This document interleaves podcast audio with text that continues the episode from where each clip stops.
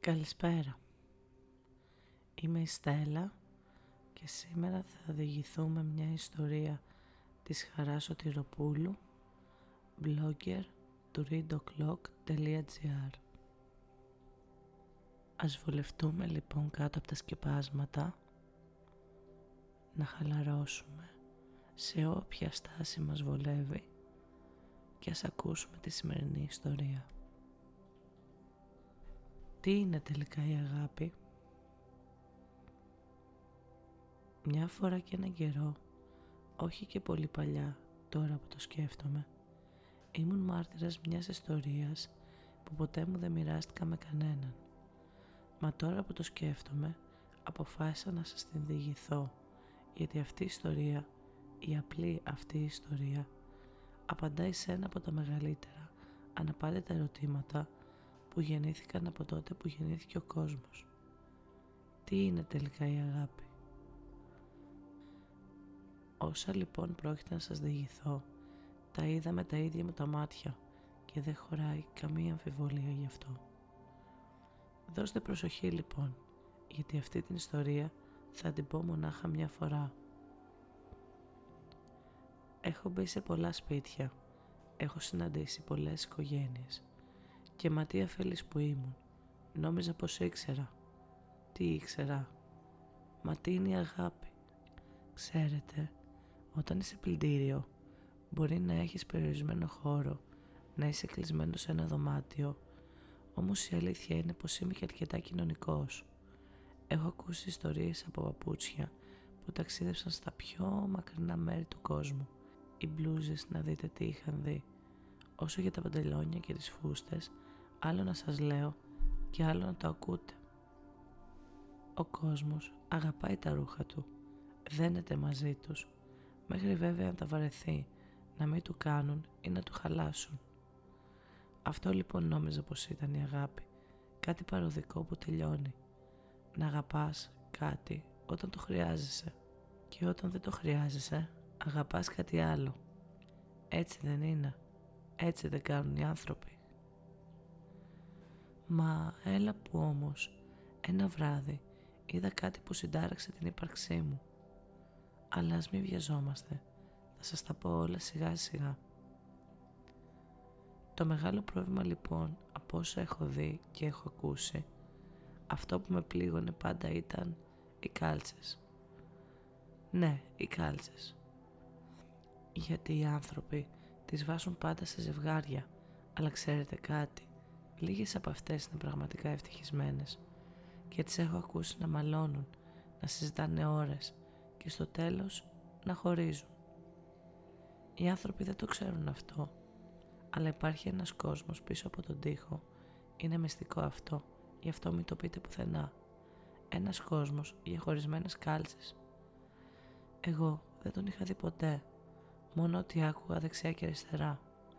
Μέχρι να έρθει ο άνθρωπος να ανοίξει το πλυντήριο, οι πιο τολμηρές και δυναμικές κάλτσες είχαν γίνει καπνός και οι άνθρωποι, απογοητευμένοι, προσπαθούσαν να κάνουν αυτό που έκαναν πάντα, να ζευγαρώσουν τις κάλτσες με το ζόρι, χωρίς να τις ρωτήσουν αν θέλουν να είναι μαζί.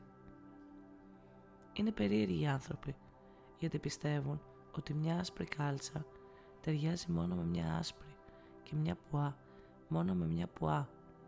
Νομίζουν ότι έχουν τη δύναμη και ότι μπορούν να κάνουν ό,τι θέλουν. Αλλά λογαριάζουν χωρίς τον ξενοδόχο. Γιατί όσο και να προσπαθούν να τις κάνουν ζευγάρια, οι κάλτσες είναι τόσο δυναμικές που όταν θέλουν θα φύγουν και πιστέψτε με, το κάνουν συχνά αυτό. Πριν από λίγες μέρες λοιπόν, δεν ξέρω πώς να το πω, πώς να το περιγράψω, να μην με πάρετε και για τρελό. Είχα ένα όραμα.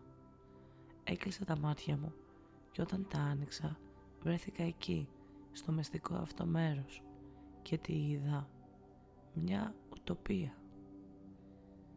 Είδα κάλτσες που ο άνθρωπος ποτέ δεν θα έβαζε μαζί να κυκλοφορούν χέρι-χέρι, ευτυχισμένες. Μια αθλητική κάλτσα νούμερο 44 παρακαλώ. Μόλις είχε παντρευτεί ένα σωσόνι νούμερο 36 και γελάγαν. Και ήταν ευτυχισμένοι και το άλλο το ανήκουστο για τα ανθρώπινα δεδομένα, μια κάλσα με μια τρύπα, ήταν ζευγάρι με μια μαύρη τελικάτη δαντελένια κάλτσα.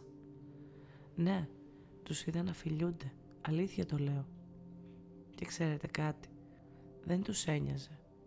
Και να μην πω και το άλλο, ξέρω πως οι άνθρωποι θα με πάρουν για τρελό, αλλά το είδα σας λέω. Δύο αριστερές κάλτσες μαζί.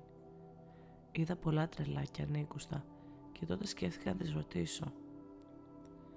Τι κάνετε εδώ, γιατί πάτε κόντρα στον άνθρωπο; Και τότε μια αργία κάλτσα νούμερο 30, αλλά μεγάλη γλωσσού μου απάντησε. Γιατί εδώ είμαστε ευτυχισμένες. Και τι είναι η ευτυχία, τη ρώτησα. Να σου αρέσει ο εαυτός σου, να νιώθεις ωραία ό,τι και να λένε οι άλλοι, είπε η τρυπιά κάλτσα. Να δέχεσαι τη διαφορετικότητα, είπε το ζευγάρι των δύο αριστερών καλτσών να έχεις το δικαίωμα της επιλογής.